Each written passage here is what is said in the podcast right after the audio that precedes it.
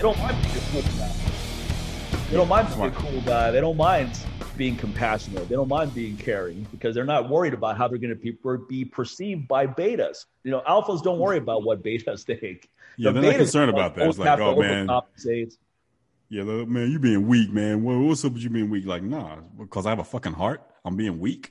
it's like, come on, what are you talking about? It's like, or even if you're just a polite guy to a woman, it's like, oh, that guy's a chump. It's like, no, I'm a cool yeah, guy. exactly. Look at him. I, I don't just respect people. I don't need to insult a woman to try to get her to like me. Okay, because you know? first of all, I mean, just for the fact you think I'm being a simp because I'm being nice to a woman already shows that you're you're already weak. I'm like, yeah. no, what I'm what I'm doing is being nice to a human being who just happens yeah, to be a exactly. fucking woman. like, are you kidding me right now? It's like, see, you're you're already so limited in your vision right there. So uh, there's right. really it's not even worth even having a discussion with a, an idiot like that. You're like, oh, look at this simp. Well, there was one guy at the gym, man. This is a funny story. There was one guy at the gym, and I was, I was just minding my own business, but I'm friends with some of the trainers there. And one of the trainers was having a conversation with this guy, and this guy was going on and on. He started giving advice to some young guy on women, and whenever a guy does that, you always know it's going to be bad advice. And this guy was no exception. So he's sitting there going, yeah, man, I don't buy anything for my girlfriend. You know, if she wants something, she can go buy it herself. It's like, why do I need to buy her anything? And I was like, oh yeah, here's a guy who's who has no clue hey. about what anyone wants. It's not about buying things for your woman. It's about making her feel special. Every woman wants that. Everybody wants that. Period. So I mean, the fact that this is this guy, uh, I was like, this sounds like the lamest relationship I've ever heard. Like, here's a guy who does nothing to make his woman feel special. Hey, in any can I tell you something? Can I let you in a little secret?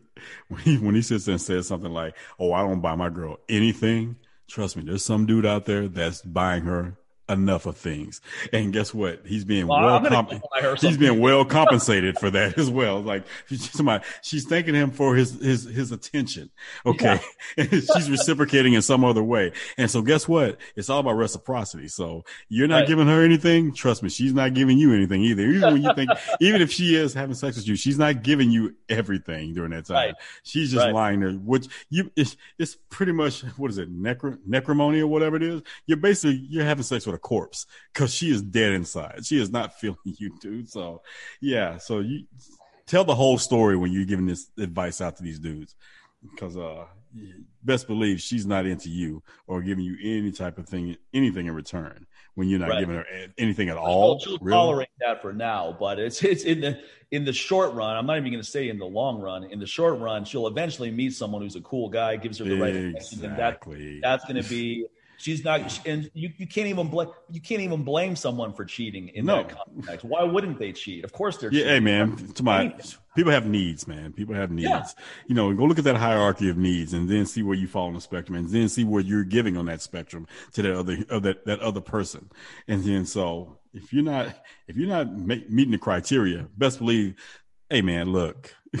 necessity is the mother of all invention. So she's coming up with some plan to get what she needs. Okay. And it doesn't include you but deep. No, but I mean, this guy's going on about how, oh, I, I, don't date women that don't have jobs. You know, I don't want them coming after me for my money. And I was like, yeah, right. What money? Fuck you. I was, about, I was about to say, anyone that says that they don't, they don't have any money. So what he's saying don't. is, what he's saying is, because my salary, my cost, my salary is so low, I can't afford for some woman to come and take my money. So that's why I don't date them because I don't have it to give in the first place. Yeah. Yeah. Like Mike Epps in that comedy bit let me tell you something about my money. you know, I work hard for this money. Like I wasn't even going to give it to you. He's like, shut the fuck up, man. I don't need a lecture for 20 bucks. You know what's funny about really good comedians? I was talking to Carol about this. Mm-hmm. Really good comedians, they talk about scenarios that you know for sure are true because you've experienced that. You just never exactly. thought about it the way they do. You, you, didn't come up with a joke about it. But that whole bit with Mike Epps, he goes, look, man, Madoff, he's like, if Madoff had any black hat lions, he would have been dead a long time ago. right. he goes, he goes, we'll put a hit out on you for a thousand bucks. Right.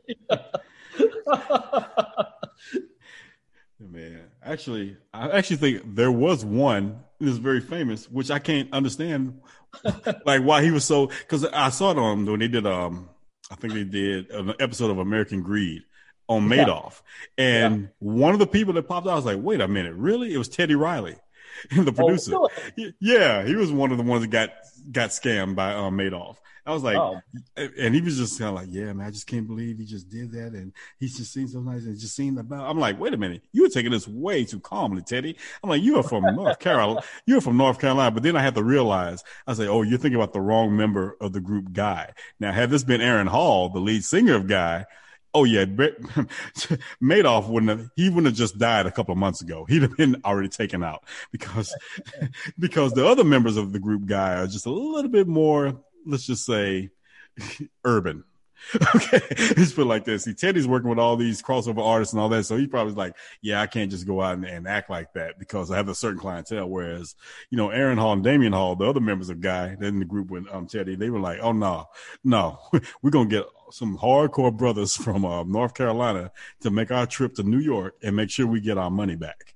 so that was the big difference. So yeah, there was at least one black guy that got scammed by him.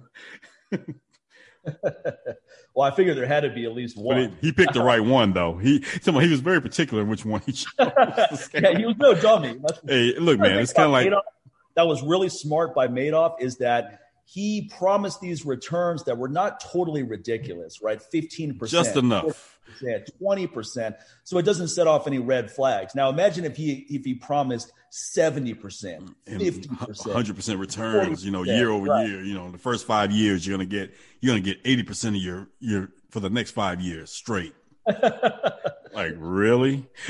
okay, what what kind of drug game are we in again? so come on, man. But uh yeah, so that like, See, that just kind of reminds you, like we were talking about last time about cancel culture. You know, people, people that with all this cancel culture, they know who exactly to pick. they're yeah. very particular yeah. on who they're going to pick. They, they're not going to go after some of the most hardcore people. They're not going to go. They're not going to really say cancel Ice Cube because he made a song called "A Bitch Is a Bitch" back in 1989. but, but it took the black community to want to cancel him just because he actually took a, a plan that would actually benefit the black community to Trump if Trump won and to Biden and Biden didn't want to hear it. So he's like, Oh, you wouldn't talk to Trump. Oh, so, you know, we're, we're canceling Ice Cube. I'm like, Oh, really? That's, that's what he's trying to do something that's actually going to take care of the community no matter who wins. And you want to cancel him just because he talked to one of the other dudes who you don't like that's running compared to all the bitches and hoes and everything else that he's called y'all in the last 30, 40 years before all this when he was younger. So I was like, yeah, that goes to show you that cancel culture makes no sense whatsoever. Makes no sense. It's just like the virtue signal is just ridiculous. you know what's good about what's, what's good about my little rants on YouTube is I don't get a lot of views, right? And I say that in a positive way because well, can, you won't get you taken down, and you know you, you, you filtered and yeah, exactly backlash because you know I would have to get into a high territory where I even then I wouldn't give a fuck. I would still say what I want to say, but I, I don't even have to have that as a fear at the back of my mind. right. You don't have to worry about YouTube saying, "Well, we're demonetizing your page now, and, and, now we're putting you in YouTube jail for 30 days, and right, you right. Know, and you, now you have to come on IG to have a video to get all your followers to go and and protest to YouTube to put your channel back up." and I've seen dudes that have had to do that over some bullshit. Yeah, yeah. You know, I'm just like, really? You took his page down because of that? And it was really weird because you know at the time we were recording this, um, there was actually like um, some whistleblowers at Facebook. There's you know showing that how Facebook is actually, you know, purposely going out and finding pages that are like even saying anything that would strike any concerns about the vaccine. So, and then automatically gets them down. So basically, there's no questioning that even if you put up facts that's shown up on the CDC website, they're going out and targeting those pages and taking them down and banning them. I was like, come on, man, what are we doing here? It's like it's just what are you worried about? If it's if it works, then why even take down that information where you even you know strike up a conversation? And why would you even go against the facts that were actually up on the CDC's website? you know, it's just like, so can you cancel them? Can you take their page down? so I wonder if anyone ever do that. So it, it's so weird that we're this space that we're in. It's like, yeah. it's like, hey man, hey, none of that truth telling shit and don't you dare ask any damn questions. Let's not be logical human beings, okay? just, just, just move along. So like I say, yeah, it, it just it just makes people that I don't like actually more powerful because it makes them come off more reasonable. People exactly like, like exactly. Owens and th- those kind of people. All of a sudden, they look a lot more reasonable now because because now you now you sit there and like at first you're like I'm glad they took her down. Then you're like. Mm, okay, maybe she was on to something, but I don't want. It was kind of like uh, it was kind of like before we start recording. it's just well, like uh, Candace Owens is is the kind of black woman that white people like. Let's be honest. You know what's so funny? Even when you say it, when you say Candace Owens is the type of black woman, I just for some reason my ears turned off. It's just like it's it's like my common sense meter went off. Like, did he just say Candace Owens and black woman in the same sentence? Is Mike okay? No, no. She, looks, she looks like she looks like she she comes off like someone who like someone made her in a lab and they put a white person inside of a black person, literally. And and, and then white people like her because well, they just about they, black people. What she says about black people, they would love. They get they get to say it in private. Yeah, they get to say it in private. They're like, oh, thank God, finally one of them get to say it. Yeah, I don't yeah, feel bad I mean, now. Here's one of the good ones. She's telling in fact, or or they they'll mask by calling her. See, this is a real American. oh no, do tell. Let's talk about this real American thing, this theory you're talking about. But um, yeah, but this when you when you hear her talk, I mean, what you mostly what you hear is a lot of trauma.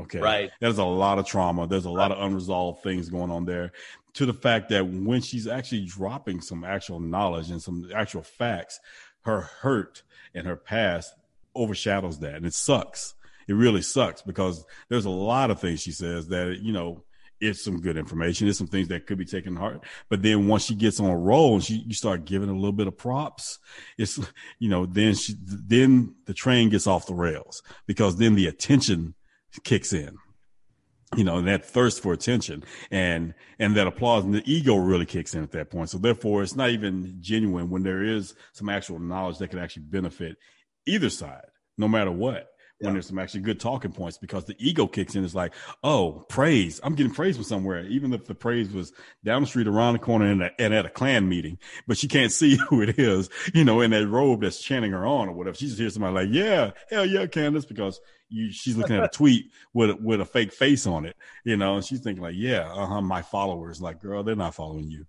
they're not following you. Trust me. If you were set on fire, none of them would piss on you to put it out. So right. calm down. Exactly. Okay, calm down. No, never forget who you are at the end of the day, especially for the audience that you're you're pandering to. Okay, so and at the end of the day, and that's not even about just race. This is about people in general because more people are concerned about themselves. So all these, every, just about everything on social media, is, it's an echo chamber.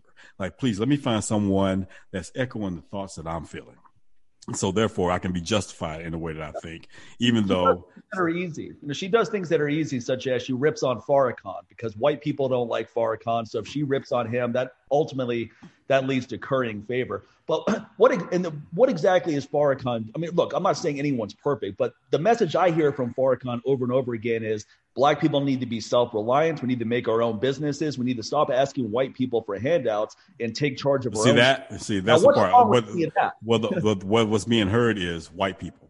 Everything you just said right now, and the only thing that, that anyone that doesn't like him or they've been trained to not like him, all they heard right now when you said it was white people. See, he's racist.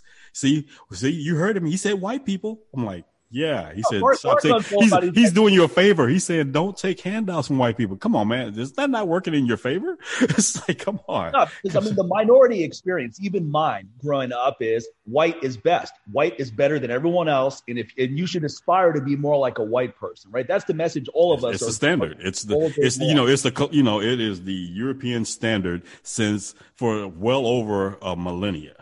Okay, um, when they started when they started taking over lands and colonizing and going to all invading places and blah blah. Come on, people, don't even get upset. Just do history. Just look at history. You know, start with look at what England did, and you know, even hell before them, you can go as far as just going with the Greeks and the Romans. You know, so just in, from the from the period of Charlemagne on up you know that that was what was implemented and that's how you know you get in if you want to take over you got to let's, let's, let's just read the art of war here that's what you do. You get inside the heads of your enemies and you get to the point where if you're really good at what you do, you get your enemy to hate themselves and want to take themselves out to save you time and resources from having to do it yourself.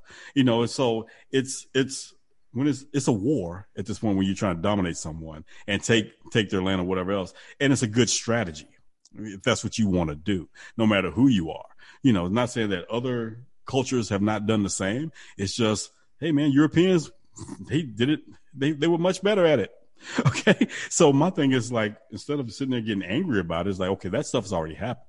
But what we're doing is, is like okay, but moving forward, you know, how are we gonna are we gonna make the same mistakes over and over again? Are we gonna let people do the same thing over and over again? So even when another thing when you were talking about just Farrakhan, as soon as they hear the name because they've been trained so well by the media, the first thing they're gonna think anti-Semitism. I was like, even right now during this time, you know, for the past month or so, you know, you've got this conflict going on once again with Israel and Palestine. Right. And then, of course, everybody in the, in the world is choosing sides because the media is making them do so. Right.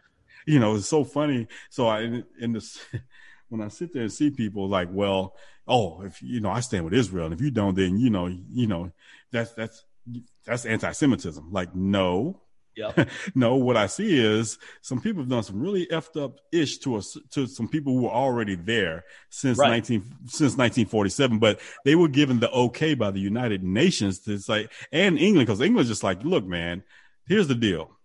Both of y'all are here. You know, Palestinians and you know, and Israelis. You're both here on this land that we colonized. It's our we we stole the shit first. Okay. we stole it first and we gave you both permission to stay here. Now it's kind of like, you know, you got a slumlord and he has like a two, like he has a duplex in the worst neighborhood ever. And so you have one set of poor people over here, and then one person is kind of middle class, but you both are living.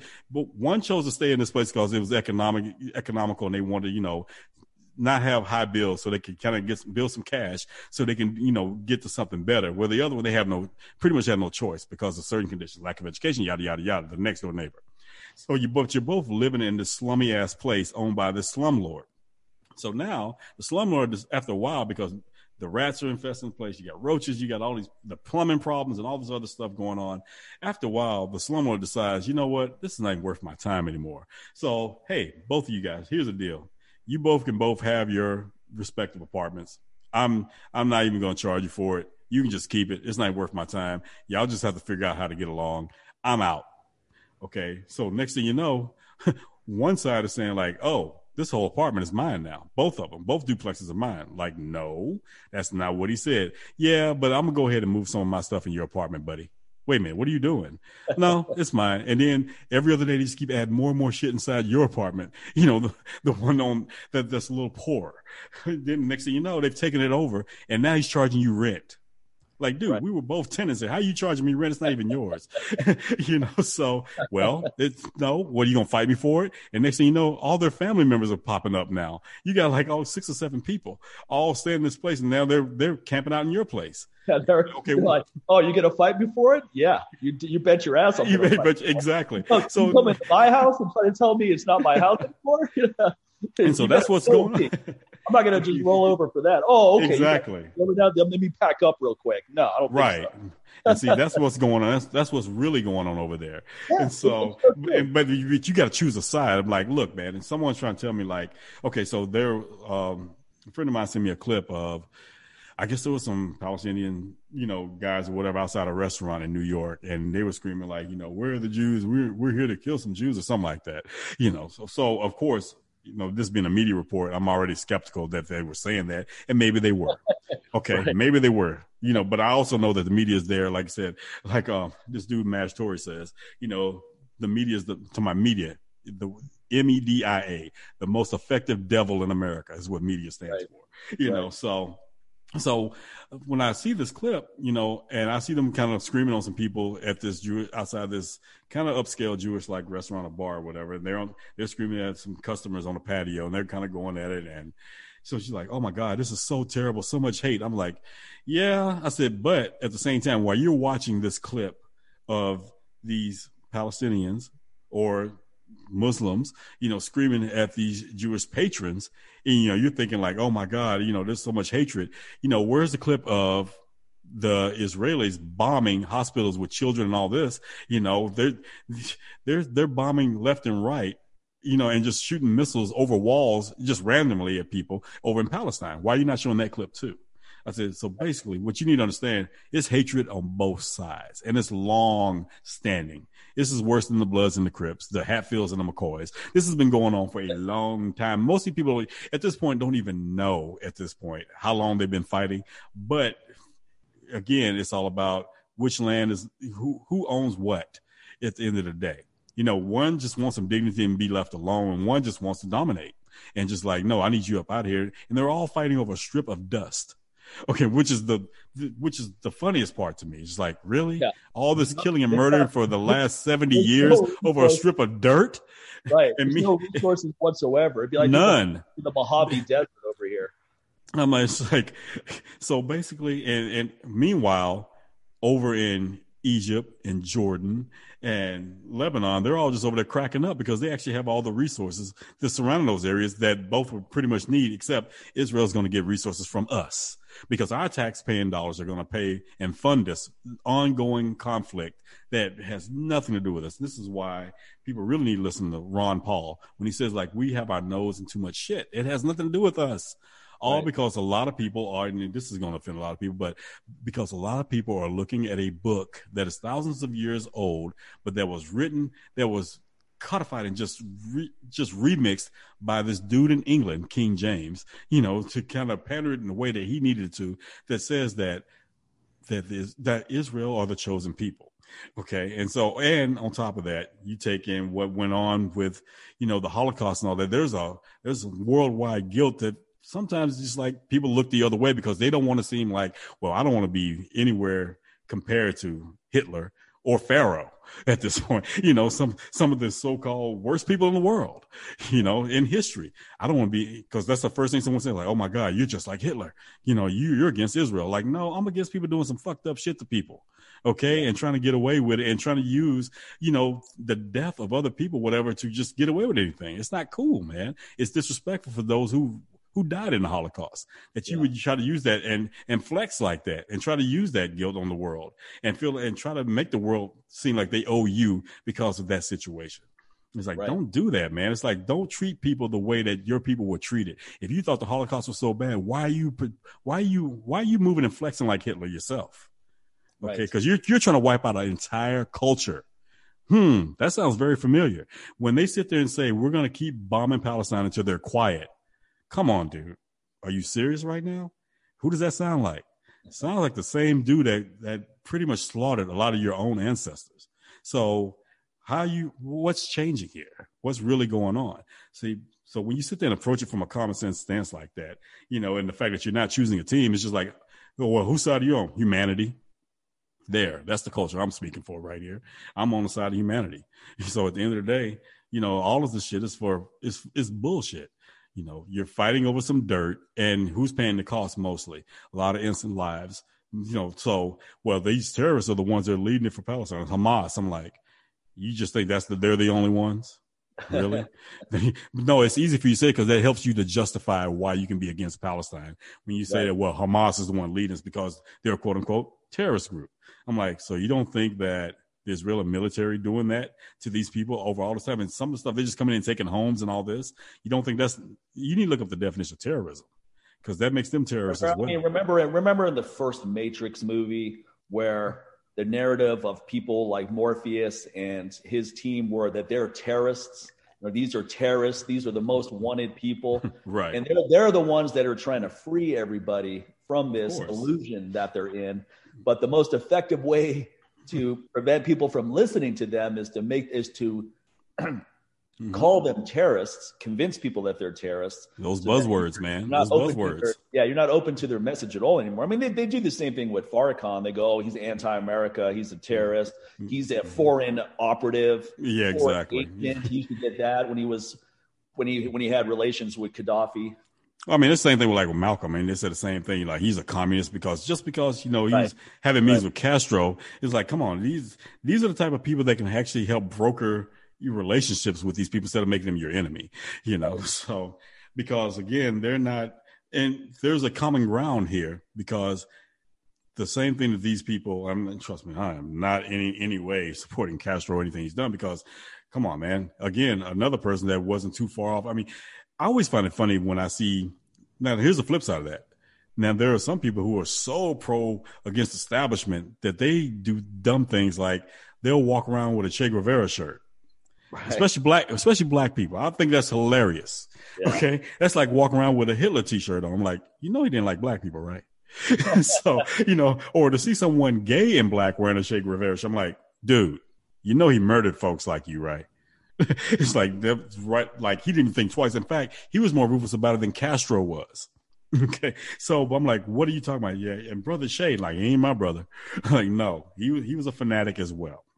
So, so you have these extremes on both sides, but no one is listening to the ones in the middle who are looking at both sides objectively and listening to both sides. Like I hear you, I can hear someone, I can hear a Palestinian's point of view and, and see where they're coming from. I can listen to someone from Israel. I can hear their point of view and where they're coming from. I can also see the people who are sitting right in the middle, stoking the fucking fire, you know, like other governments and as well as the media, which is pretty much almost controlled by these governments, you know, in social media and tech and all these people who are jumping in. I'm like, come on, man. Don't people pay attention. You're being played. Okay. And when you get emotional, it's easy to get played. And that's the thing. They want to stoke emotions. So therefore, they don't give you time to actually use rational thought.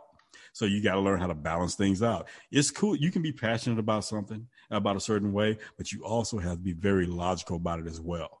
Right. Not either or, not be fully passionate and not thinking, or be fully thinking and not passionate. You got to find a way to be both. You got to, like we were just talking about before we start recording, you got to figure out how to use that masculine and feminine energy together and not have one or the other. You can't just eliminate one just to prove a point that you're this, that, and the other you know, because again, it's going to make it very easy for you to be controlled.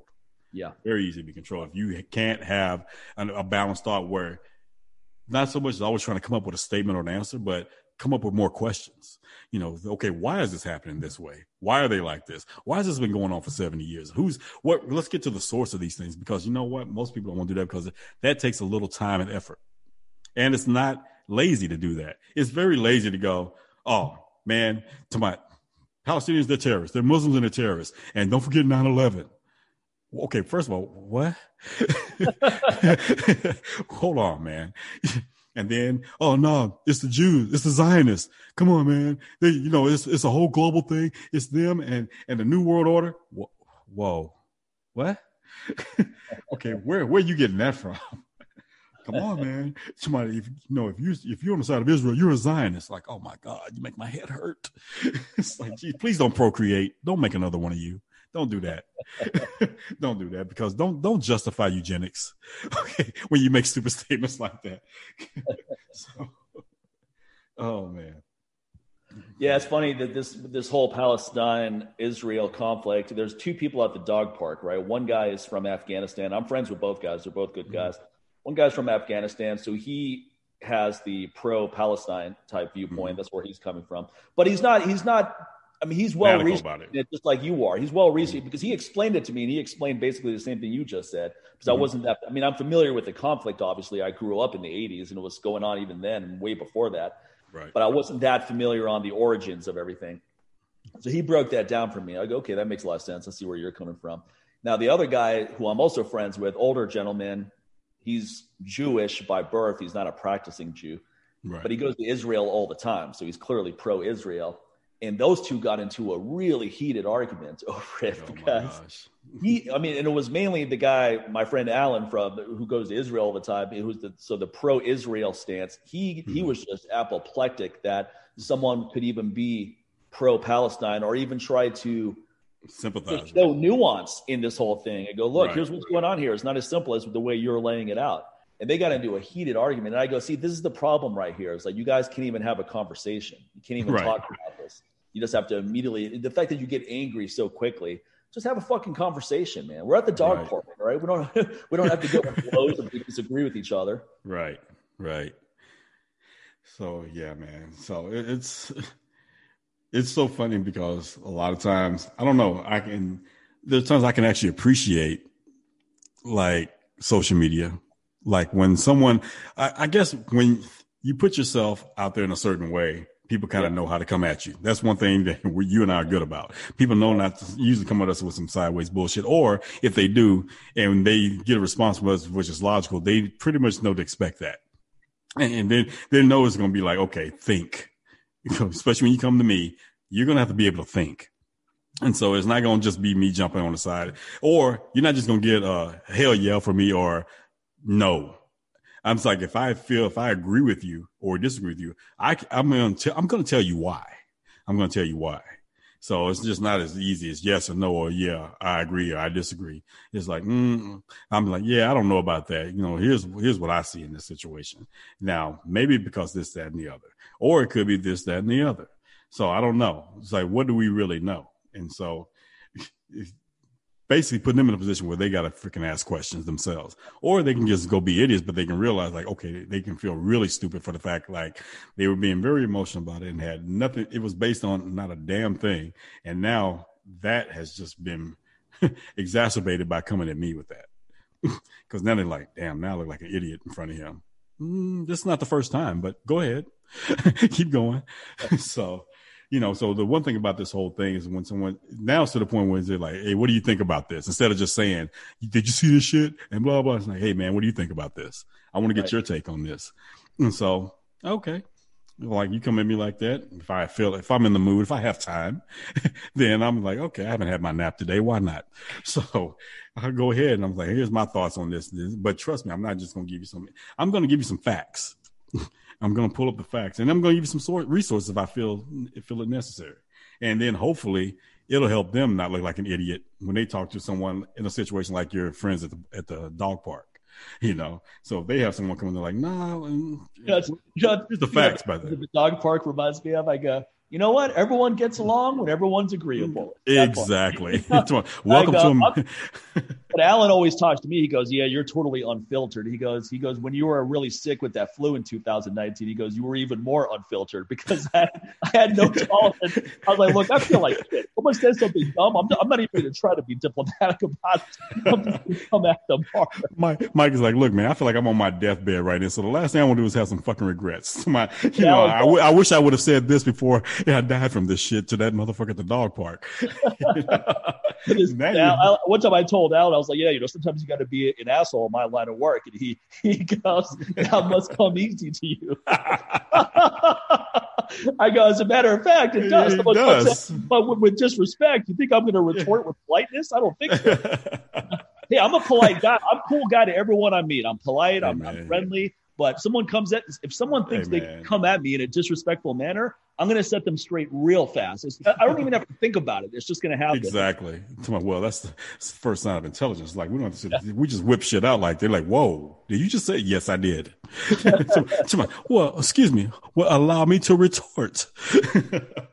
You're Samuel L. Jackson on. Or when some, some, fat guy tries to say something, shut the fuck up, fat man. Yeah. that's that's one of those lines I've always wanted to use. I've always wanted to come across a rude fat guy because I would never say anything negative about someone who's overweight who's a cool person. But if someone's rude and they happen right. to be overweight too, it's like that. That's a gift. Right? Like, it's like, oh, I've been waiting for the day. oh man. Oh, the other funny thing that happened at Red Rock. This is it was I went downstairs to get some tea for Carol and I came back up and fucking uh this this Karen gets I mean she's right there waiting for the elevator, right? She sees me walking towards it and she, she couldn't shut that door fast enough. she she is just punching the, the, the floor number. I was like, Jesus Christ, man! And then she uh she didn't have a mask. I mean, if she had a mask on, I would have assumed okay, maybe she's one of these phobias because I'm not wearing a right. mask. She's just phob has a phobia about that. But no, this this was clearly racial, and I don't know what ethnicity she thought it was. I'm assuming she's, she's, she's like, oh, this this brown this brown man with his straight his perm is trying to get on the elevator with me. You know, I mean, I have a tank top on. I'm all muscular. Going, she's like, oh no, no, not today, not me. oh man, people are hilarious.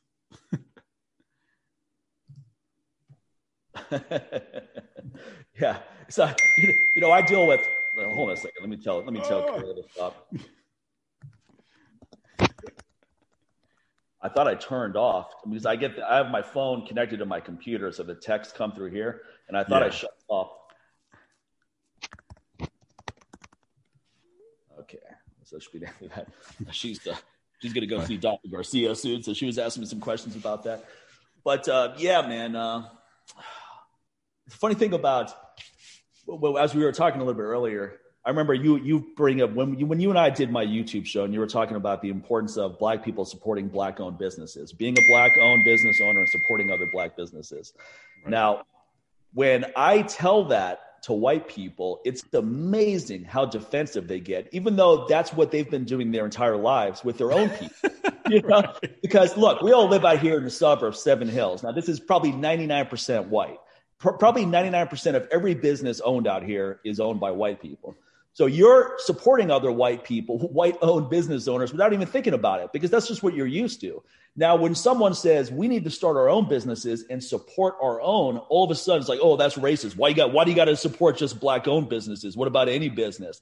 That's a luxury. That's a white privilege statement to make. Of course. Now, that's a luxury to say that because that's what you're used to. And I checked, actually, it was my same friend, Alan, and he brought that up. I was talking about this, and then he goes, Oh, I don't care about the ethnicity of the owner. I, I care about the service. I was like, yeah, because you're an old white man.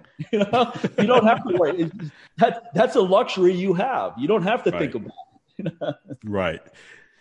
so probably for every one, you know, person from another culture's business that you come across, you can for that same service, you can come across about a hundred or two hundred, you know, someone that looks like you that has the same thing. Right. You know, so right. yeah, it's it's very easy to say that. And usually there's either like there's a disconnect or it's like or they are really practicing their privilege you know? So a lot of times instead of just having a comment and say oh i will ask why you know you know why is that so important? Like you know what am i missing when they say support black black businesses? Help you know educate me on this because obviously you know I, I, just figure like you know why not just support a good business? You know, right. why not say that instead of just like well no why not just you know just support them all? You know what's so funny you know again we always liken that to the whole you know black lives matter. No all lives matter. You know what's funny though you know what you, you know what you didn't hear a couple months ago when it's like stop Asian hate. No one said no, stop all hate. We didn't yeah. hear that from the same people that said yeah, all lives matter. Where were they? Yeah, where where were they? where where were they? Hmm? Well, anyone? Bueller, Bueller. it's like, come on, man. So that right there says a lot. That says a lot.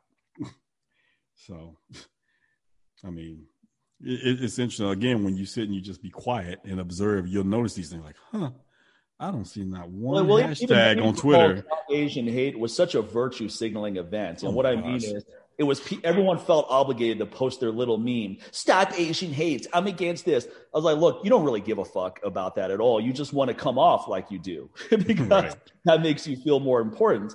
But what are you actually doing to help anyone other than exactly. no? I pay. Hey, look, I changed my profile photo and I put that on my profile photo. That's that right there is going to stop it today.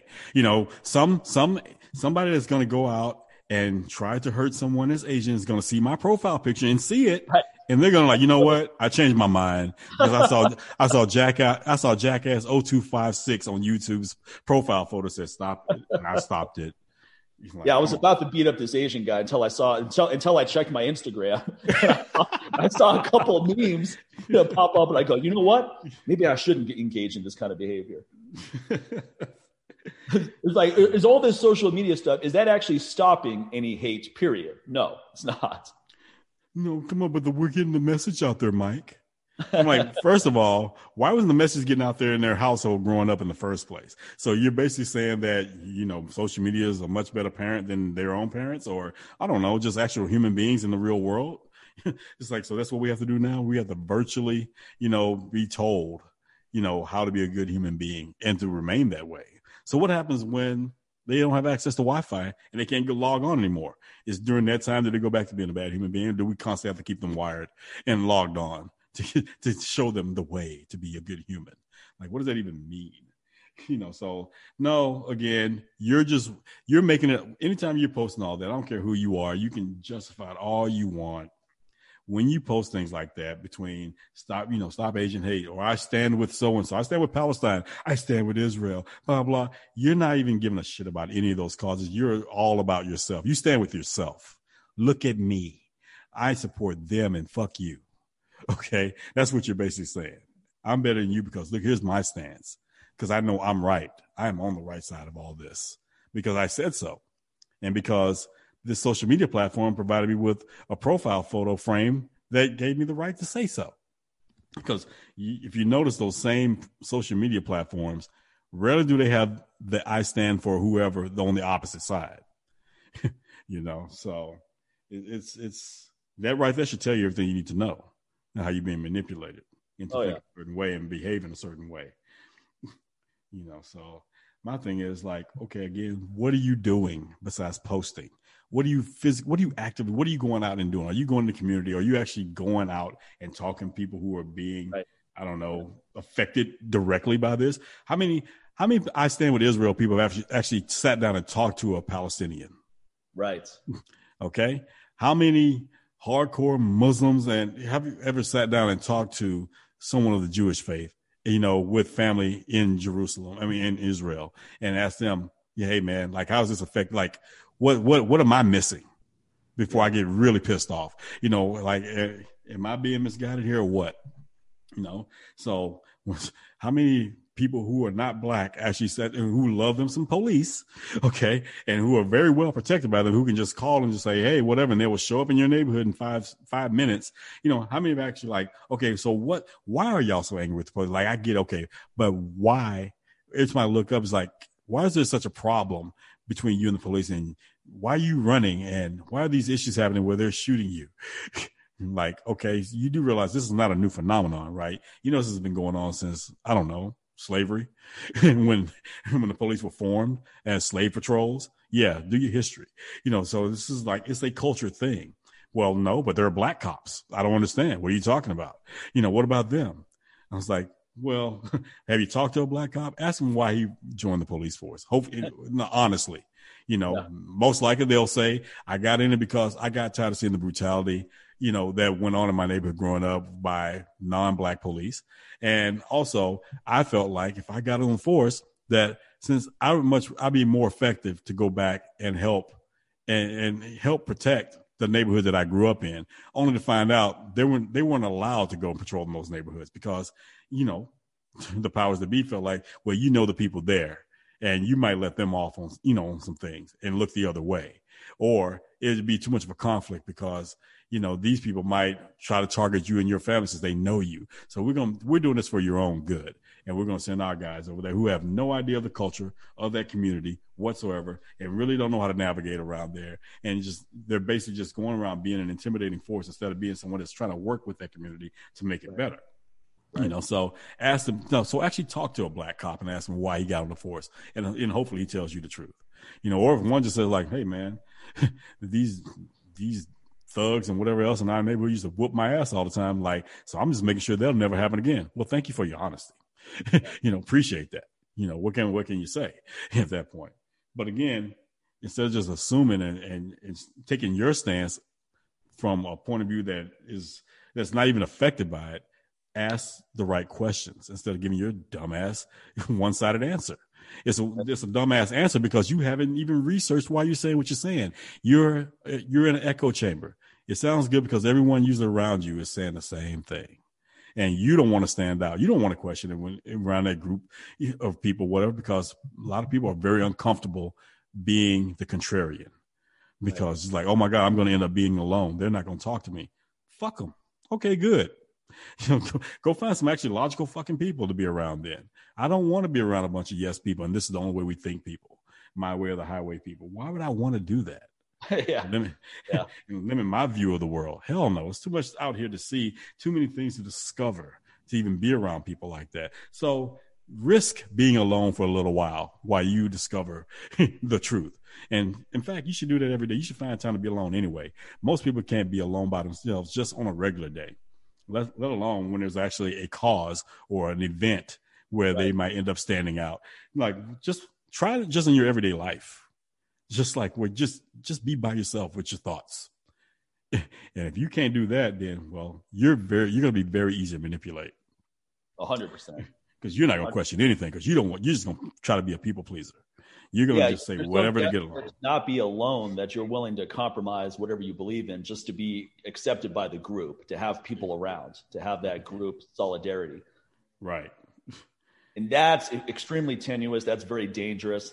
I think one of the big problems I see is that people don't want to have conversations with each other like you brought up. And the other day I was at again walking by the dog park and I was actually happy to see this. I saw a group of women sitting together. They had some chairs. They were in a circle.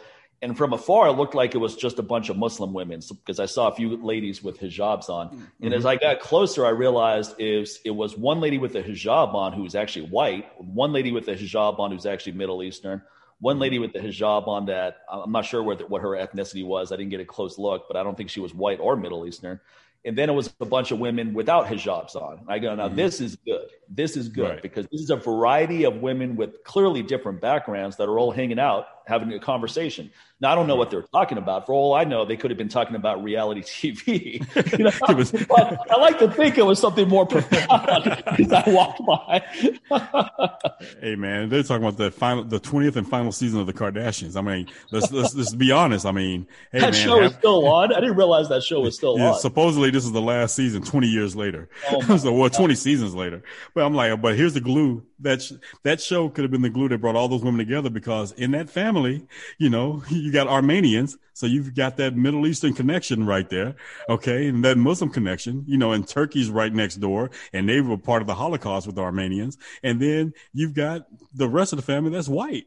Okay, so this could have been the glue that brought the Kardashians could have brought all these women together, and they found you know some what? common ground basically everybody in that household is white in terms of their mentality. Thank you. yeah, of course. That's the real problem. Like, look, you know, Indian girls who grew up in India, right? So they're American. They're Indians that are American. Mm-hmm. They're white girls. Their energy is like a white girl. If you talk to them on the phone, they sound like a white girl. They're white yeah. girls. Even with other Asian girls, they grew up in America. They're American Asian.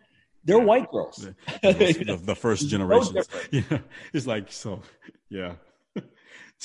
Somebody just like like even in African households, like when you get that first and second generation African that's been here in America the whole time, you're in America now, buddy.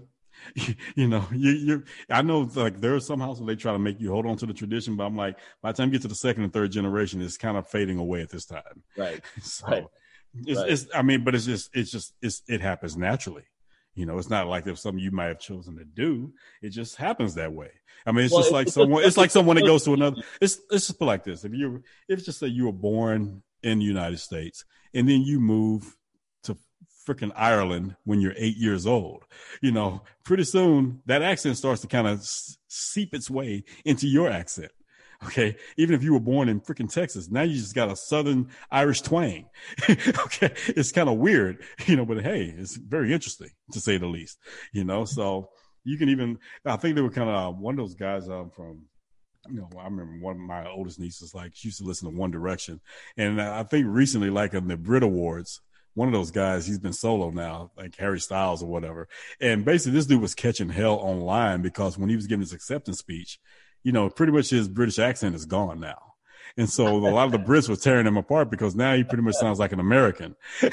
so I was like, it's just hilarious how people do that, man. But I'm just like, you gotta look at the environment. I'm like, I'm like, now, and if you're Madonna and you're an idiot just because, you know, during the time she was married to Guy Ritchie and she lived in England, all of a sudden Madonna started having this British accent. I was like, okay, stop. You're from freaking Michigan cut it out. Can you imagine Ken Blackburn, you know, spending about 10 years in England, all of a sudden he's having a British, he sounded like Rannick all of a oh, sudden. that would, that would be awesome. but because what would be so awesome is that certain words he would break character because he wouldn't bother able to say it. He'd be like phenomenal. Like he would be talking in a British accent and then certain words he would revert back to his like oh man that would be great. but see, I mean, what people don't realize is the reason why these mm. Indian girls, Asian girls, wide variety of different. I'm not, and, and, not just the girls, the guys too. The reason why they act and sound white is because of what I said initially. Everything that, that is, culture. Yeah, everything we're taught is white is best in America. So you got to be like white people if you want to be considered at a high level. If you want to be accepted by white people, be more like white people. And white people opportunities. Often, often, yeah, white people often they, they don't say it emphatically, but they're thinking it. I can feel it. Is what they're thinking is why can't other ethnicities be more like us? Like why well, can't they, well, people be more like us? Hey, look, I've heard, I've heard him say, like, "Hey, you're in America, you got to speak American." That's not. Tell me, there's some there's some subtext to that, people. Right. Okay. Somebody, it goes a little deeper when you hear that. It's not exactly what you see on the surface. Okay. Right. You got to go a little deeper with that. Even when I hear like, you know, we got these traditional American values. Come on. You can't say that. Don't say that. That's not very welcoming to another culture. Cause like, if you look at history, you know, we look at those values. Well, look at what our forefathers, you know, they fought England to do this, and the other. I say, yeah, but in turn, look how they treated their slaves. Look how they treated other people. You know, look how they treated the Native Americans in the process of fighting against the very, they were supporting and upholding the very thing they were fighting against, which was a very light version of it, you know, from England compared to what they were doing here to yeah. those who were already here. Okay. So let's not use that as the litmus test of like what it really means, you know, to be American at this point. Okay. So what? Okay. Yeah. Somebody, it's happened it, it, you know, and here we are, somewhat, a little bit evolved from freaking everything that happened 200, 300, 400 years ago. Yet we're still dealing with a lot of the things that were the very, the which is very, very much the, the background of what was going on 400 years ago. We're still dealing with that. So how far have we evolved? We've been able to hide these issues a little better. We get to dress them up a little better now instead of putting wigs and coats and all this other things on it. You know, now we can just call it, you know, we can put a degree on a wall, you know, in its place now, you know, or put certain letters behind our names now, you know, by put ourselves in certain neighborhoods, you know, and, and, you know, put yourself in certain groups and clubs. It, well, that hasn't changed. It's no different than it was 400 years ago, right. 500 years ago, you know, so it's still there. And even if you were to, there's this thing about, well, by 2040, you know, the majority of America is going to be, you know, mixed. And pretty much they're showing like there was this cover time magazine where they're pretty much showing beige people. Okay, at this point, because all these cultures now in America are now mixing together for the most part. Okay. Yeah. So here's the thing. Even if everyone's starting to match each other, now you're going to end up having a classical, let's just say Indian way of life when it comes to a social order because now you've gone from race to a caste system. Yeah, and yeah, we're slowly but surely moving there when you start looking at the digital divide. And when I say yeah. the digital divide, is like people who have access to the digital world, you know, where it comes to resources, education, even financial, because we're moving more and more and a lot faster thanks to this pandemic to a digital currency system, which is going to really separate people and really create a caste system. So it won't even matter what your color is and what your background is. It's really going to come down. So we're really about to get down to a caste system, whether we like it or not. You already talking about they're getting rid of the middle class. Well, actually, they're not necessarily getting rid of it. They're just pretty much redistributing it. They're relocating the middle class. Okay. So basically that middle is just going to be devoid of anything. It's just going to be this big blank space because there's going to be more people to the left and to the right of that space and not necessarily maintaining the middle of it anymore. Right. So, and that's really going to come down to who has access.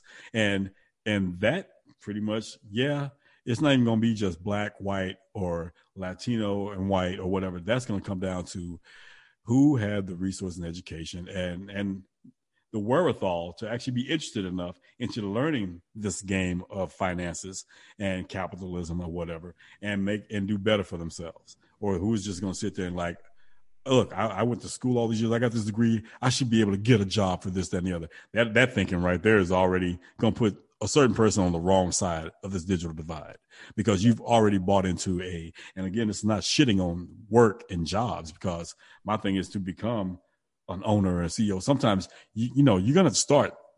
You got to work somewhere sometimes. And a lot of us are not born with a silver spoon in our mouths. Okay. But at the same time, if that's your end game, like we were talking about earlier, whereas, you know, you bought into the whole idea of working 40 years and only to retire 65, thinking that's when your life is going to become fun. Okay. So you're saying you're going to sacrifice 40 years of misery and then you're going to have fun when you're 65. How?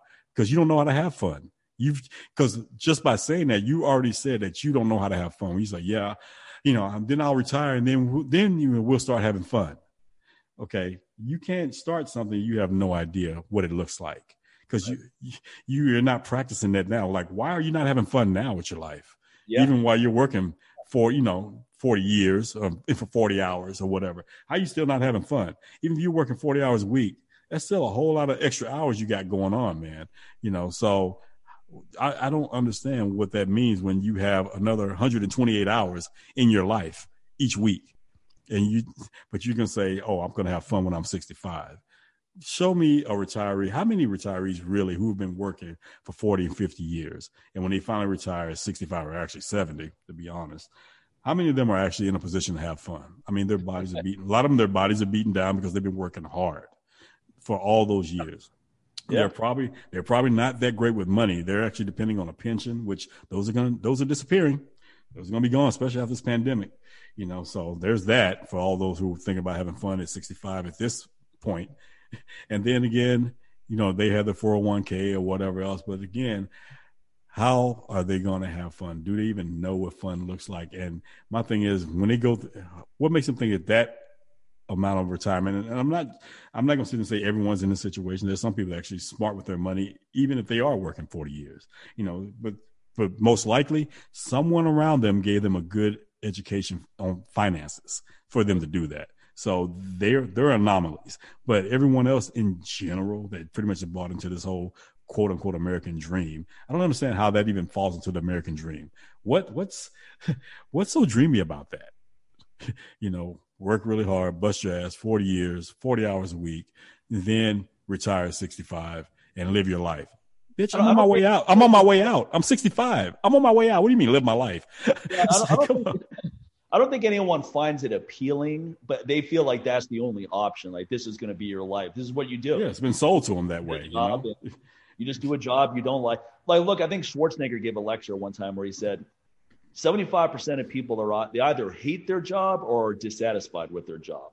But very few, but a very small percentage of people actually love what they do. In fact, right. when you tell somebody, it's like, yeah, I love what I do for a living.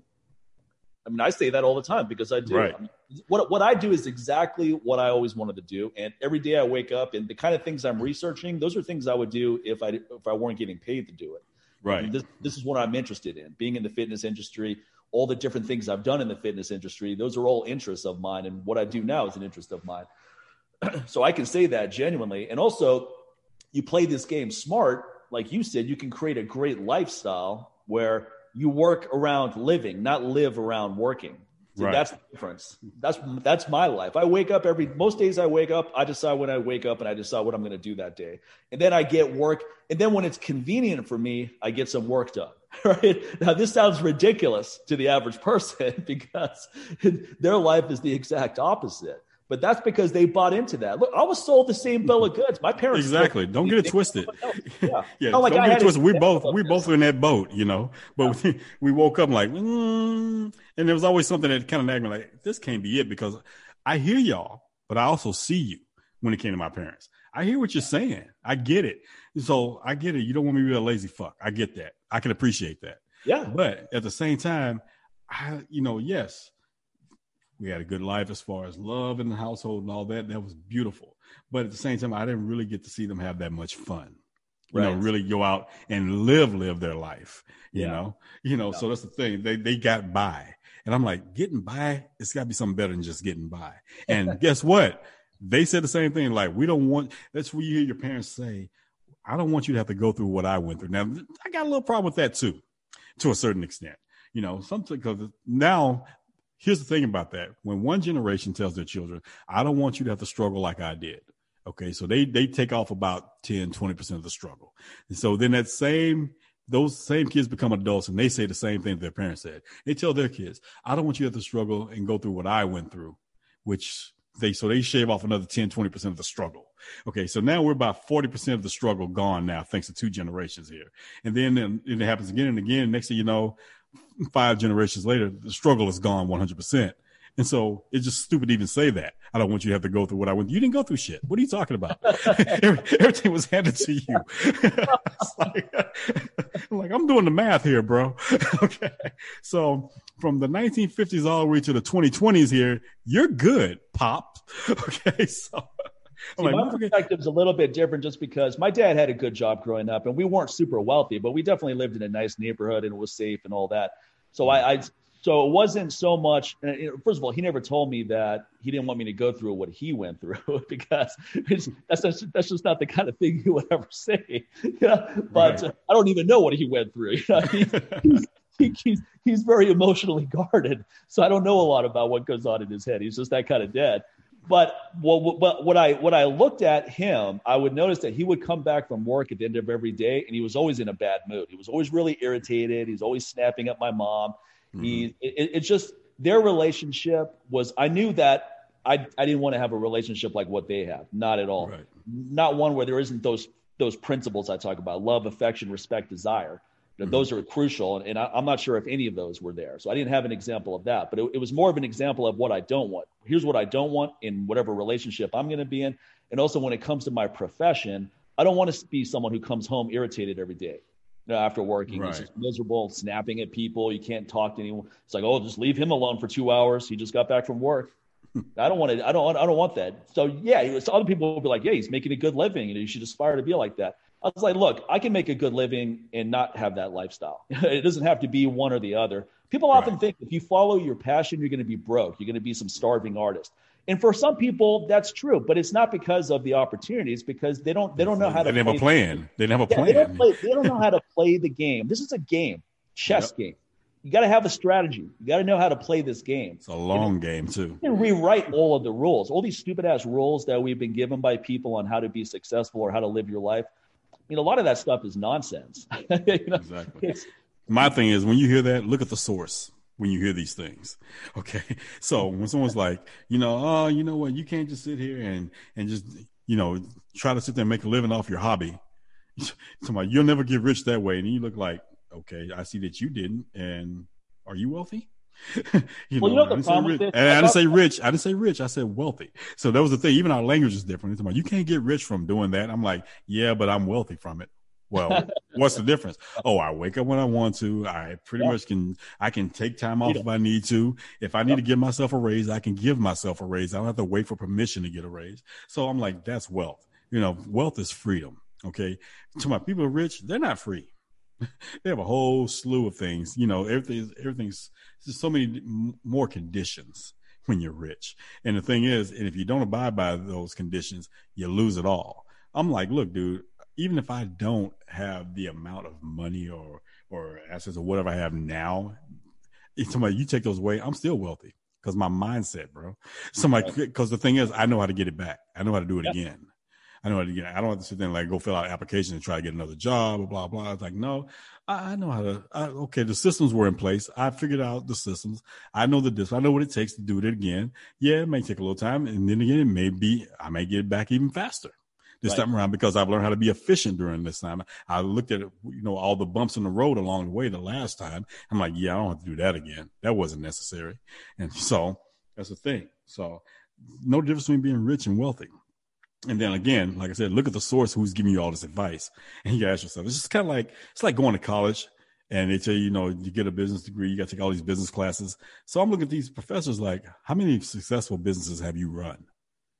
you know, so who are you to actually be talking about, you know, what it takes to make it in business and be successful in business, besides right. regurgitating some other stuff that someone's told you about? Because what businesses have you failed at and succeeded at? I'll right. take. I need. I need both. I don't yeah. want to just hear all, I don't want to just hear all the good stories. If you have have successful business, I want to hear when you've been on your ass and you were doubting yourself. You're like, fuck this. I'm getting a job. I want to hear those stories too. Yeah. you know, so I've been there. So I have those stories. exactly. So i have like, been there. I've been there. I, I, I, get it completely. You know, one thing about, I actually put up this clip on Instagram. It's on my YouTube channel. One, one of my little rants where I talk about all successful people have one thing in common, and that's betting on themselves. Yep. And when I, when I after I finished recording that clip, it made me think of you quite a bit because you're a really good example of someone who has bet on himself many times. And what I mean by that is I, I, I, know you well enough to know that you've been in many different industries and you've performed really well in every single one of those industries, even though they're all completely different to, on, on a superficial way than right. others. We're talking about music industry, DJ, fitness guy, firearm instructor, now getting into investing in stocks and all that. Right. You're really good at all of those things because you bet on yourself. You had this, you have this inherent notion of yourself that, hey, I can learn these new skills. You're not intimidated by not having knowledge about something. In other words, you've bet on yourself enough times going, I can get into a completely new industry and thrive. I don't have any fear about that. And that's that's a rare skill because very few people mm-hmm. have that. Some people are really good at that. They're really successful in one industry and they're thinking, mm-hmm. man, I don't want to start at zero again. If I, if I do something else, then I, am just starting from the, the starting point again. Right. No, I appreciate that. I appreciate that. It's funny because just yesterday, um, I was training with a student. That's why you know we recorded this episode on a different day than we normally right. do. You know, I already booked a student, whatever, because I thought you know we'd have that week off.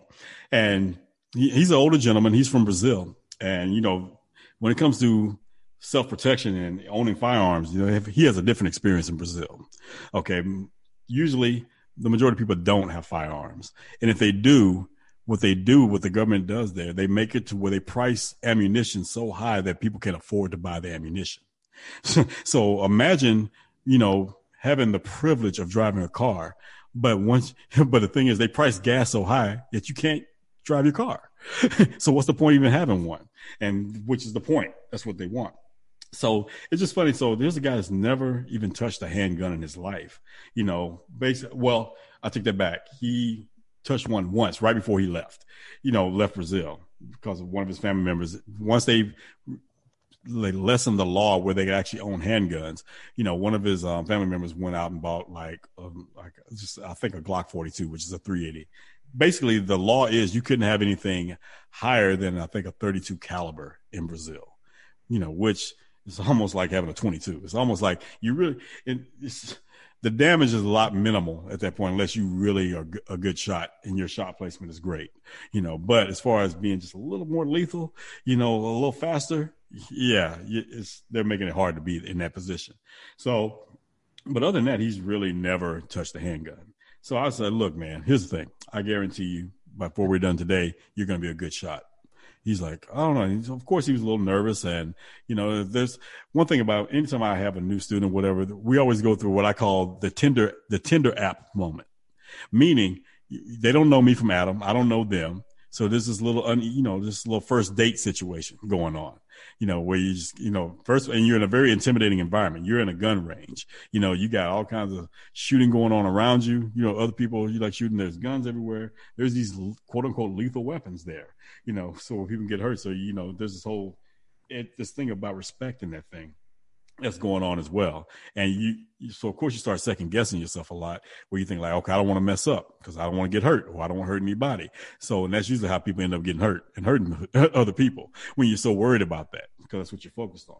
So there's this whole Tinder app moment going on where, you know, just trying to, trying to feel each other out and just like not feeling each other, but feel each other out and try to, you know, just get, get a kind of gauge where the person is. So try to, try to feel each other out so that you can actually feel each other out. So, it's to feel each other. It's like, look, look, let's feel each other out, and then go feel each other out. You know? no, no, no, that's for actual ten, that's for actual Tinder dates, people. Okay, so, not this situation. So yeah, so you're kind of going through that, and so you're kind of observing their behavior, and you. So I, you know, I like to brief them over the gun safe, you know, the four rules of gun safety, and then I brief them over, you know, pretty much the protocols for shooting, as far as my instruction is concerned, and then I'm just trying to really, you know, you know, get some conversation going before that, just kind of get them to relax, and you know, and just kind of warm them up a little bit. So anyhow, right off the bat, and I'm looking at him, you know, we're talking, and you know, I just tell him, you know, some quick tips right off the bat and so then by the time he gets there, and right off the first shot, I was like, okay, oh, before you go, let me just go ahead. Before we even get into this, I just want to help you with one little thing right here. Let me get you to do this right here. All right, here we go. I said, and just focus on this front sight, just like that. First shot, he is right there on the target where he's supposed to. You know, this is before even correcting his stance and his grip, the his entire grip. These things that are very important. But it was just like one thing that I showed him that I I feel like is one of the most important things, just basically like where his hand position is when he's holding the gun right off the bat. Even when he's actually putting the magazine in, having his hand in that certain position goes a long way. And he he took that first shot, and then, and then I told I said, "Go ahead and set your weapon down." And then I said, "Now, you good?" He goes, "Yes." Whoa. Ah. You know, because it's always that first shot that makes everyone nervous because they've never shot before. You know, it's just like the fact that they're the ones that's actually about to make this thing go bang. You know, there's a lot of this. Something is it's very intimidating. But then it's like um, it's kind of like again, I take it back to a date. That first kiss is, you know, you're a little nervous on that first kiss. You know, unless you already have your confidence like that. you know, you've been there before. But if someone has never been there before, they're nervous. You know, but then once it's done, you know, they're comfortable with it. Then you probably can't keep their mouth shut and keep them from being sloppy over you all the time. So anyhow, after that first shot was over, this dude pretty much from that point on was hitting right in the middle of the of the target where he was supposed to the entire time. So by the time we were done, it was time for him to take his test to get his concealed carry. All right, so this is like 45 minutes later from someone that's never touched a firearm before. And this dude pretty much almost got a perfect score. And he was just like in shock. And then I'm like, hmm, I'm not surprised, you know? So he's like, he says, uh, I have to ask you, what is your background? I said, my background as far as what? He's like, I, I, said, oh, I said, no, I said, I said, I've been a firearms instructor for six, a little over six years now.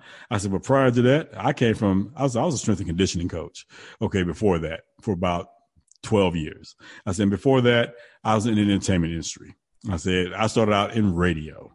And he's just looking, he's like, so you're not, you've never done any military or law enforcement? I said, nope, not at all. So I leave that to my friends who actually, that's what they get paid to do. he's like, wow. He said, you never know. I said, yeah, you never know that a DJ, you know, that kettlebell instructor can do, can help teach you how to protect yourself. You know, you know, I said, and this is just the beginning. I said, there's far more to this than what we've done today. I said, no, I said, I'm just, I'm a forever student. I think I said, I said, that right there is my cheat code. I said, I'm curious. I said, I'm always like a child. So I've always been curious. Once I'm curious about something, I go all in and I, I just, I have to pick it apart. I have to understand it because listen, I, just telling me this is cool It's just not never. Oh, this is a cool feeling. I'm like, nah, I'm interested in this. Let's tear this. Let's take this shit apart and put it back together again. I want to see how it works. I said, yeah. that's why I said I will watch tons and tons of videos. Like it's funny. I, you know, our friend Tim Larkin. You know, Tim has been posting like he's had a great video series that he's posting on Instagram lately, and awesome. it's, it's a lot of it's a lot of things that I already I've I've, he's told us this before in our training, a lot of these stories. But one of the, you know, one of the coolest things, like, you know, he actually had like this ex, you know, prisoner who was like the head of the Aryan, you know, Brotherhood. You know, Tim has told us those stories so many times during training, but to actually see Tim actually interviewing this dude for the first time, you know, actually seeing this guy who I, I know these stories because I've heard Tim tell these stories during our training. So it's like almost like I already knew this dude, but to actually see, uh, to put a face to the stories and hear it coming straight from the horse's mouth made it very intriguing. But that, besides that, just some of the things that Tim is talking about in these videos, you know, I've heard them, I've experienced them, but I'm still glued to every time his post pops up my timeline, I'm watching these videos, even though I've I'm I've experienced these stories before or these examples in our training.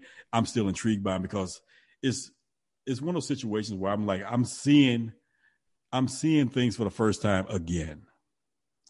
so meaning I'm I'm hearing some of these things with new ears. I'm seeing these things with new eyes, even though I I've looked at it before, I've seen it before, and I've heard it before. So every time I go back in, because I'm at a different point in my life now and had some different experiences to where there are certain parts that may have gotten past me the first time it was told, or the second or third time by Tim or whatever. Whereas this time it's a lot more relatable, and I I didn't miss it this time around. You know, and it might just be he's telling it in a different way that makes it easier for me to digest as far as you know communication is going and education is going. You know, but again again, by being that curious student, I'm picking apart what he's talking about. And yeah, I'm experienced with this. Okay, I've understood this. We've been there before. He's talked about that before, but he never talked about this uh, pertaining to that. So do tell. I want to hear more, you know, and then I'm taking the, in those experiences and that's helping me as an instructor as well. So I'm still a student, even though I'm being the instructor you know so and that is never going to go away from me i'm going to always be a student it's just a life period you know I, even when i'm sitting there yeah we rag on people on social media you know because it's fun but i'm still learning i'm still taking a page out of something that you know i was interested in college which is human behavior. So i think that's the reason why i can't just shut off social media because i'm always interested in how humans behave. They never disappoint. It's i'm basically i'm in a psych a psychology lab without having to go to school for it and pay tuition for it and run up a student loan debt, you know, to do so. And I feel like I'm getting a lot more out of it for free than to actually go and have to spend hard earned money to sit in a classroom for an hour and a half, three days a week, to do so. Whereas I can just sit here and just pick up my phone or look at my computer and get the same experience that I didn't necessarily get when I was in college. You know, it's far better this way. And the thing is, the control groups are much better because half the time it's like this.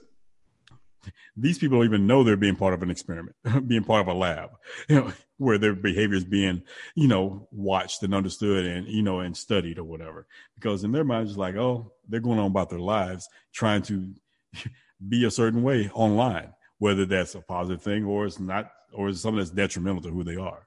But I'm observing this and I'm enjoying it sometimes.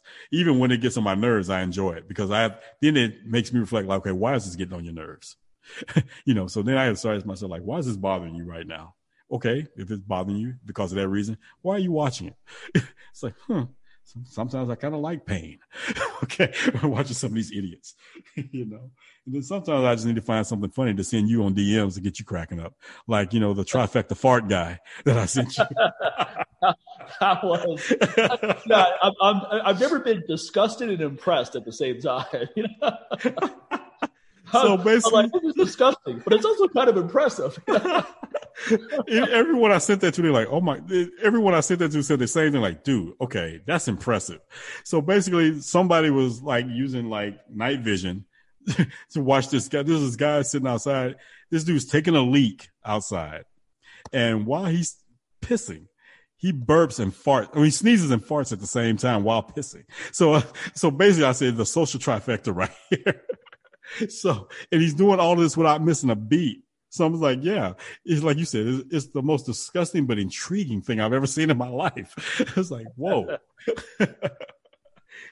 and the fact that he just carries on like he's he's yeah, unbothered. Yeah. He's unbothered he's obviously a guy who doesn't abide by my clean ass philosophy. Not at all. Not at all. That's why when I saw that, you were the first person I sent it to. I said, "Oh, Mike's gonna love this." But he also looks like a guy who doesn't have a clean anything. It never has. Not at all. even even with the infrared image, you can tell how dirty and nasty this dude is. He doesn't look like a guy who's brushed his teeth in the last ten years. Sorry. Or wiped his ass thoroughly. It's like he does not own. He's the type of guy that he does not own one pure tidy whitey in his life. Okay. Which no one should own. that's another point. No guy, anyway. That's for sure. No grown ass man should be wearing tidy whities. you might as well. You'd be better off wearing underoos. All right.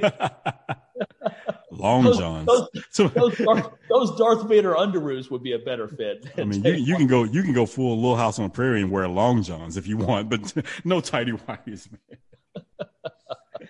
there is not a body built for tidy whities when you're an adult. I don't care who you are. Even if you can be the most fit, ripped dude, whatever. Nope. You got on tidy whities. To my, I'm pretty sure your initials are stitched on the inside. Yeah, I know your mom took care of you. like, uh, you're wearing yeah, summer I, camp. You're wearing summer camp draws, dude. Stop it, okay? but I think what stops people from being successful way more than not having the perfect opportunity, and I'm speaking in generalities here a little bit too, is that lack of belief in yourself. You're not willing yeah. to bet on yourself. People always think that they need mm-hmm. if, if a great idea comes along or they meet the right person. See, that's all betting on externals. If I yeah. just met the right person, then I would be successful. If I just found the, if I just got in on the ground floor of something, then I would be successful. But even if you come across those things, if you're not betting on yourself, you're not going to be successful. When I look back at my fitness career, I didn't bet on kettlebells taking off. I bet on myself to be a pioneer in kettlebells taking off. But I bet on myself first because everyone around me, look, there were probably 100 people who even owned kettlebells back then. This is 2002. Right. And they were expensive. And there was there were no kettlebell, there were no gyms that had kettlebells, which actually these are all when I say these things, I don't say them as negatives. I say them as positives because when I started teaching, a lot of times I would be coming to someone's town. If they don't come to my course, they're never going to get kettlebell instruction. There's no one right. in their town. And so it's either me or you got to fly to Pavel certification. And not everybody wants to do that. You don't want to, not everybody wants to spend three days learning how to swing a kettlebell. All right. Some people just want to take a class and be done with it and then yep. get on with their lives and incorporate it into their workouts. So these were all, so the, the fact that no one else saw it as an opportunity or no one at a high level saw it as another, uh, as an opportunity, those were all things that I thought were favorable because right basically I'm competing with no one. Even Steve Cotter wasn't in the game then. He didn't come on until maybe 2004 or so. Yeah. And he didn't start teaching courses and getting to where in the direction of where he is now until 2004, 2005. Now, I was the only mm-hmm. guy traveling the country and, and to some extent the world because I went to the UK in 2002 as well and taught a course. No one, no, no one saw no one saw this as a viable opportunity. They, they just couldn't conceptualize. But what they didn't take, they're looking at someone like someone like my dad looks at statistical analysis. He's like, okay, mm-hmm. the probability of you being successful doing this is this. I go, here's the problem with your equation. It doesn't take me into account. Me, right. what I'm prepared to do, who the fuck I am, what I'm gonna do. That's not taken into account in your dipshit calculation. You're looking at you, you, you, look at the variable. Look at the variable here. If 10,000 average people try to do what I did, the probability of 9,999 failing is high. But hmm. I'm not those 10,000 people. See, it's right. not taking me into account. And that that's the difference though between people that are really successful and those that are not is they bet on themselves. Every time you right. bet on yourself, I bet on myself. Everyone I know who's successful bets on themselves. Yeah. Big time. And the thing is like it's like we're not afraid like okay, if this shit doesn't work out, oh my god, it's going to be the end of the world. Now we're like this shit doesn't work out. Okay. Well, well, I'm, let me try again just in case if I really give a shit about it and, and like, okay, you know what? Okay, moving on now. Come on, you know, there's maybe there's something there's something better at this point, right. or let's just say by the time we get, we get it to where we want it, and we're not one of those people like just keep constantly, constantly like, well, not yet, not yet. Like, no, we just go in and it's like, all right, man, the time has passed for this shit yeah, you're just a little late to the game on this one by the time you start to like, you know, you start to want to get into it or whatever. And we can admit that, like, all right, a little late in the game with this, but hey, the thing is, I learned a lot trying to prepare for this that I can take with me to the next phase, to whatever else I'm going to do. Let me tell you something. You know, even going into in from investing, you know, a lot right now to, you know, personal protection instruction and all that a lot of what goes into what I'm doing in it, the systems that are in place from that can goes all the way back to the 16 year old me starting in radio. Okay, just being an effective communicator, being able to talk to people, getting to read for people, understanding what you know makes people tick, what they want. You know, it's no different than someone calling and say, "Hey, man, can you play so and so by blah blah blah?" You know, I had a really bad day at work, and it really be, it feel really good to hear that right now. You know, or I'm on my way to the gym, man. I like to hear so and so you know, so I can get crunk for this workout, you know, all those things. You know, there's so many things. So it's always been this, this connection, this, this, this, this line between me and the person on the other side of this and finding that common ground and providing a service for them that helps them like a, uh, take care of a need or a desire for them. You know, therefore at the same time, it's also taking care of a need and desire for me, whether it's to get more knowledge or to increase my bank account or all of the above. Okay. So you get that system and it goes into even deeper in the entertainment world beyond just being a broadcaster and being on air to now taking to the clubs where you now I I see the people now. It's no longer just someone on the other side of a phone or something like that, you know, calling in for requests. Now I actually get to see people. So now is this this true interaction going on right here. And this same person, instead of just a, let's say maybe a one minute, a 60 second phone call for a song request, now you got five, six hours, sometimes 12 hours where this person and you are in the same room together and you're still effectively communicating to each other, with each other, whether you're verbally talking to each other or you're doing it through the music. Okay. And then from there, you, that leads you to working with record labels where now you're going you you can even massive you're going on a much massive scale because now you're putting you're working with an artist to put them in front of hundreds thousands millions of people. And you're trying to create a door to get them there. So now you're effectively communicating with a much broader scale of people you know? So again this all comes down to communication and that is one of the most important aspects and resources to anything that you want to do and be success be successful. Oh, Even if you're trying to be by yourself, you need to learn how to communicate with yourself and know how to talk to yourself, ask the right questions, and be truthful to yourself. When you just realize, you know what, dude, it's time to move on. This horse look, look, beaten there, to there, death. There are people who, who didn't even know they were interested in hormone optimization until they heard me talk about it. And it's right. not because they hadn't come across that kind of information before, but because it was delivered in a way before that had, had no connection to them. It was too much. Right. It was too academic. It was too right too many words you don't understand. It, didn't seem applicable or that important. Right. But someone like me can come along, go through the research, and then deliver that information in a way that the average person can understand it. Right. And then all of a sudden they're going, okay, wait a minute, this makes sense. Now I understand why I'm feeling the way I do, and I understand a, right. a course of to do something about it. And that gets people excited. They, they it's relatable. They understand the yeah. benefit. Yep, those aha moments, like, ah, oh, right. that's why I was feeling that way. Oh, dude, or okay, it's not just me. That one thing right there is one of the most is one of the key phrases to success. Oh, especially when you when you provide a service. The the sooner you can tap into that, it's not just me with the person on yeah. the other side. Yes. You're good. You're good, man. Exactly right. You're good. I think my whole business can be connected to that statement. Oh yeah, definitely. definitely. Yeah, because I, I, talked about issues I had with hormones when I first started researching it, and a lot of people to mm-hmm. this day they go, "Man, that article really helped me." I go, "Wow, he's he's." I feel like he's telling my story. Right. I'm I'm telling my story as in me, and they're reading and thinking I'm talking about them because it's so relatable. They understand all of that, and then what does that make them do? They go, "Okay, I want to know more about what this guy has to offer. What's he? What's what's going on here? Well, let me check out this article. Okay, that makes sense." And then that leads to buying some products. And the Look, and it just it just goes from there. Look, man, I've I've known you for almost 15 years now, and even we can still talk about things you bring up. I'm like, oh damn, okay, okay. it's not just me. I'm still saying that when a lot of times we're talking. You know, even with things that you're discovering, is you still on this journey because again, you're a forever student too. You know, and you're especially in your craft, so you'll bring up things like, whoa. Damn. Okay. So even when we were talking about this time last year, and you and I were both just talking about little bit we were taking a deeper dive in depression at that time you know right. you know just it was just like a whole lot of okay i don't feel alone in this situation like damn even my boys feeling this shit because but people looking on the outside you know at, at both of us they're like no those guys definitely not dealing with depression they don't deal with that i'm like dude I fight that demon every day because I know it's there. It's in my it's in my yeah. DNA. So I have to be very cognizant of of certain things to make sure that beast never gets out of the cave. But at the right. same time, I'm not gonna hold it prisoner either. If there are certain aspects of it that need to be seen, I'm gonna let I'm gonna let a little bit. It's kind of like okay, in prison, they at least get one hour a day to get outside. Okay, okay. So there are certain aspects of, of those of any type of mental issues or depression, whatever. Like, okay, you need to let it let it give it a little breathing room here, so then it can be satisfied and go back to where it came from. Because the more and more you try to suppress it, the more that beast is going to sit there and just feed off of wherever it is. And it's going to get bigger and bigger and bigger. And then it's just going to come out and it's going to be something you cannot control.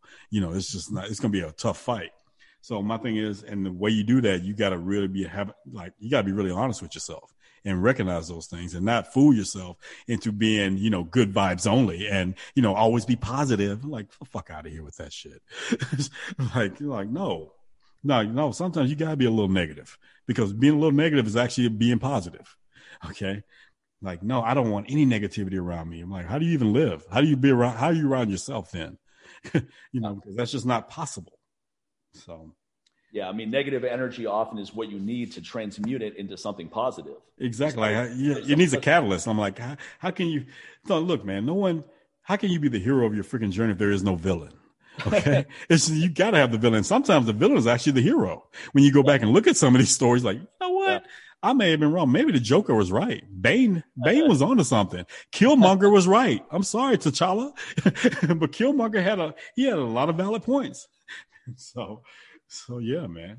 So at the end of the day, we all have that villain and that hero. You know, so I was like, I am not trying to go into my Joseph Campbell here, but I'm just saying, you know, in the hero's journey, you got to deal with that yeah, you, you have to be able to channel all these different sides of yourself. Oh yeah. you yeah. can't try to diminish one and overly accentuate the other. That there's a time and place for everything. I mean, in fact, in one of my clips, actually, this is one I put out last year where I talk about five components of strength, and I I yeah. essentially said, if you're physically strong but but financially weak, then you're just weak. And if you're financially right. strong but you're physically weak, you're weak. If you're mentally strong but you're physically weak, you're weak. Now you get it. So I go, mm-hmm. these five things. I go, you need to be strong in all of these components. You need to be physically strong, mentally strong, financially strong, spiritually strong, emotionally strong. Now I was very angry when I delivered this because sometimes I'm really mm. amped up when I put out these clips. And there's yeah. one guy from Europe somewhere. He goes, "Why are you so angry in this clip?" I go, "Why not?" I go, anger, anger is an emotion that we all have. So what's wrong with utilizing it from time right. to time? It made it, being angry made sense given the context of what I'm talking about. Now, if I'm angry talking about deadlift technique, it's going to be like, okay, uh, why are you so angry? That's weird. It? Yeah, that's weird. it's like Jesus, man, we get it. Yeah, it's but like, come on, man. You pick the weight up, you put the weight down. Why are you pissed off? oh, look, like that other clip I put out earlier this year, where I just rip on all of this virtue signaling and right false compassion. And I was really angry when I put that out because I, I had reached a fed up point. I was just right. fed up. And I said, and I brought up, I go, look. If any of you guys gave a fuck about anything, you'd be supporting Project Child Save. Why is that even something that we have to convince you that you should be supporting? But that actually is doing something tangible. You know, just getting online, complaining about stuff, going, "Oh, all of this uh, human trafficking is terrible," and now you feel good about yourself because you said something. You go on with your day, but you're not helping anyone that's actually in human trafficking, sex trafficking. Now, if you just make a donation to Project Child Save, I don't care if it's five dollars, ten dollars, two dollars you actually did more to help people than you, you could ever do just talking about shit but doing nothing. Right. Like this is far more effective. Yeah, there's there's a time where you should be angry. I mean, I'm not someone who just goes off all day long. There's a time and place for it. I'm yeah, I'm not walking. I'm not walking around like the Punisher, just like yeah. just pissed no, off all the time, looking for revenge of you know the secret revenge on things. Most of the time, time. I'm, like, look, when I'm in these customer service situations, like what we talked about before, before we started recording, they uh, go, when's the room getting ready? I don't know. Now, when I respond, I'm not angry. I'm not screaming at this lady, but I respond back showing you can see in my face that I'm not happy with that response. and you can hear in my tone that you better do something about it, right? Now, I'm not saying that I'm going to threaten to beat up someone here. I'm just showing that I'm not a guy to be fucked over here. That's all I'm putting it out there. And they, they realize real fast because the two times it's happened, the two times their response to my response was very fast. Now, if I were just Mr. Nice Guy, like, oh, no problem. Yeah, whenever the room's ready, just let me know. How right. fast do you think they're going to jump on it? They're not going to give right. a fuck. At the encore, I think they were trying to give our room away to someone. That's the impression I got. And when I made, and I said, well, look, here are the options. Either you put us in a better room or you get a comparable room. But don't even think about trying to charge me more for it because it's like, oh yeah, we can upgrade you for this fee. I was like, fuck the fee. no, you yeah, can't. I was like, look, you want to upgrade me? You should upgrade me for the inconvenience. Let's start there. But I'm not paying dick for it more. I'm not paying one cent more than what I paid already. And they're like, oh, what was their response to that? Oh, I guess we better get the room that you booked for us. Like, yeah, motherfucker. because I paid for that shit and I expected to be ready the second I come in here. Hmm. This is an expensive room, too. This wasn't just a regular room. Not to say that someone who gets a regular room deserves to be fucked over either, but this is a premium room. This was a very expensive room. So that pissed me off even more. It's like, I expect some red carpet treatment with this shit, right? The second I walk in here, right. it should be it should be an ass kissing professional fest. All right. I should feel like I should feel like my ass is even cleaner after talking. because you should I should be like, wow, I haven't had a rim job that good in a long time. That's how I should feel every hey, time man. I talk to someone here. someone, someone, someone, is it me? Does my ass smell like Tic Tacs? you know what's funny though is I'll tell you the people at the Encore who have their ass kissing skills on point. Like anytime you call the valets, no, no, anytime you call room service or you call to the operator, I mean, they're like, Oh, and what can I and, and, how can I please you, sir? And what can I do for your pleasure? And is there anything else you need from me? And part of me almost was going to joke around and say, "Yeah, you know, I'd love a BJ. You available for that? when can you come up?" they probably would have said, "Oh, sure, sir, sure, sir. We'll, we'll send someone right now. and, if, and if it's not to your liking, just let us know. We'll send someone else on." They had their um, they had their ass kissing skills on point. It reminded me of that police academy movie where someone goes, "Hey, so and so is going to be here in six weeks." I'm like, "Okay, cool." Yep, gives you plenty of time to perfect your ass kissing. You know? because those people at the encore, they've gone through professional ass kissing academy. All right. I mean, and thank you so much for placing an order and letting me know. You know, like that kind of tone. I was like, damn, man, you guys are turning it up here. You know? now this is what it should have been like when I checked in. Okay, where where was this ass kissing when we showed up to check right. in? Where's the chick from the phone? Who's the, where's the chick I was talking on the phone earlier? I, I need to talk to her. yeah, but but you know some but like like i said but growing up whenever my dad dealt with the customer service issue he would go off. I mean he'd be making a fucking scene and screaming his face is all apoplectic.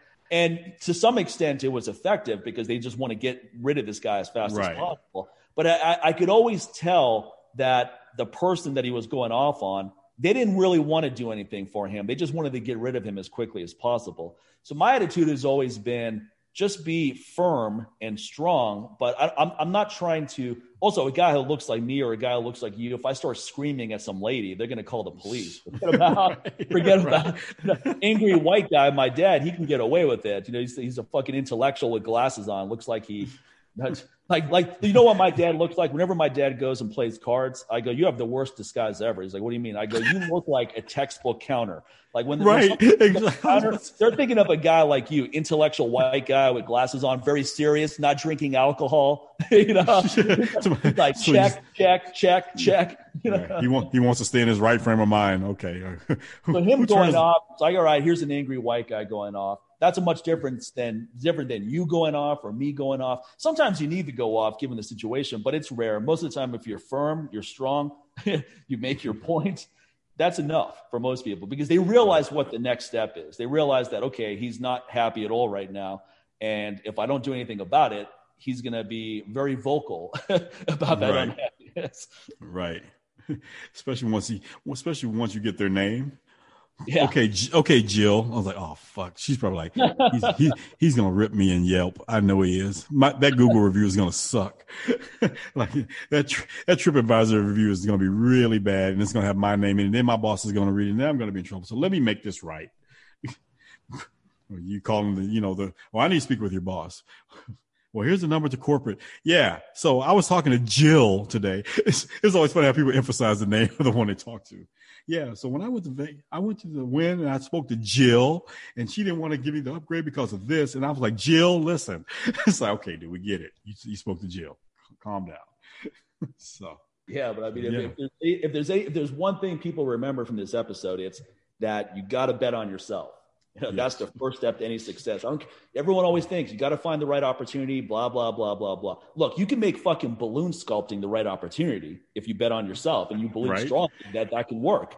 you right. this, it's like you have to have this belief that, hey, you know what? People make fun of balloon sculpting. They think it's stupid, but I'm so good at this and I'm, and it's so much fun for me to talk about this that I bet that if I put that out there, other people are, enough other people are going to say, hey, man, that sounds cool. Let me give that a shot that I can actually make a good living or a great living doing it.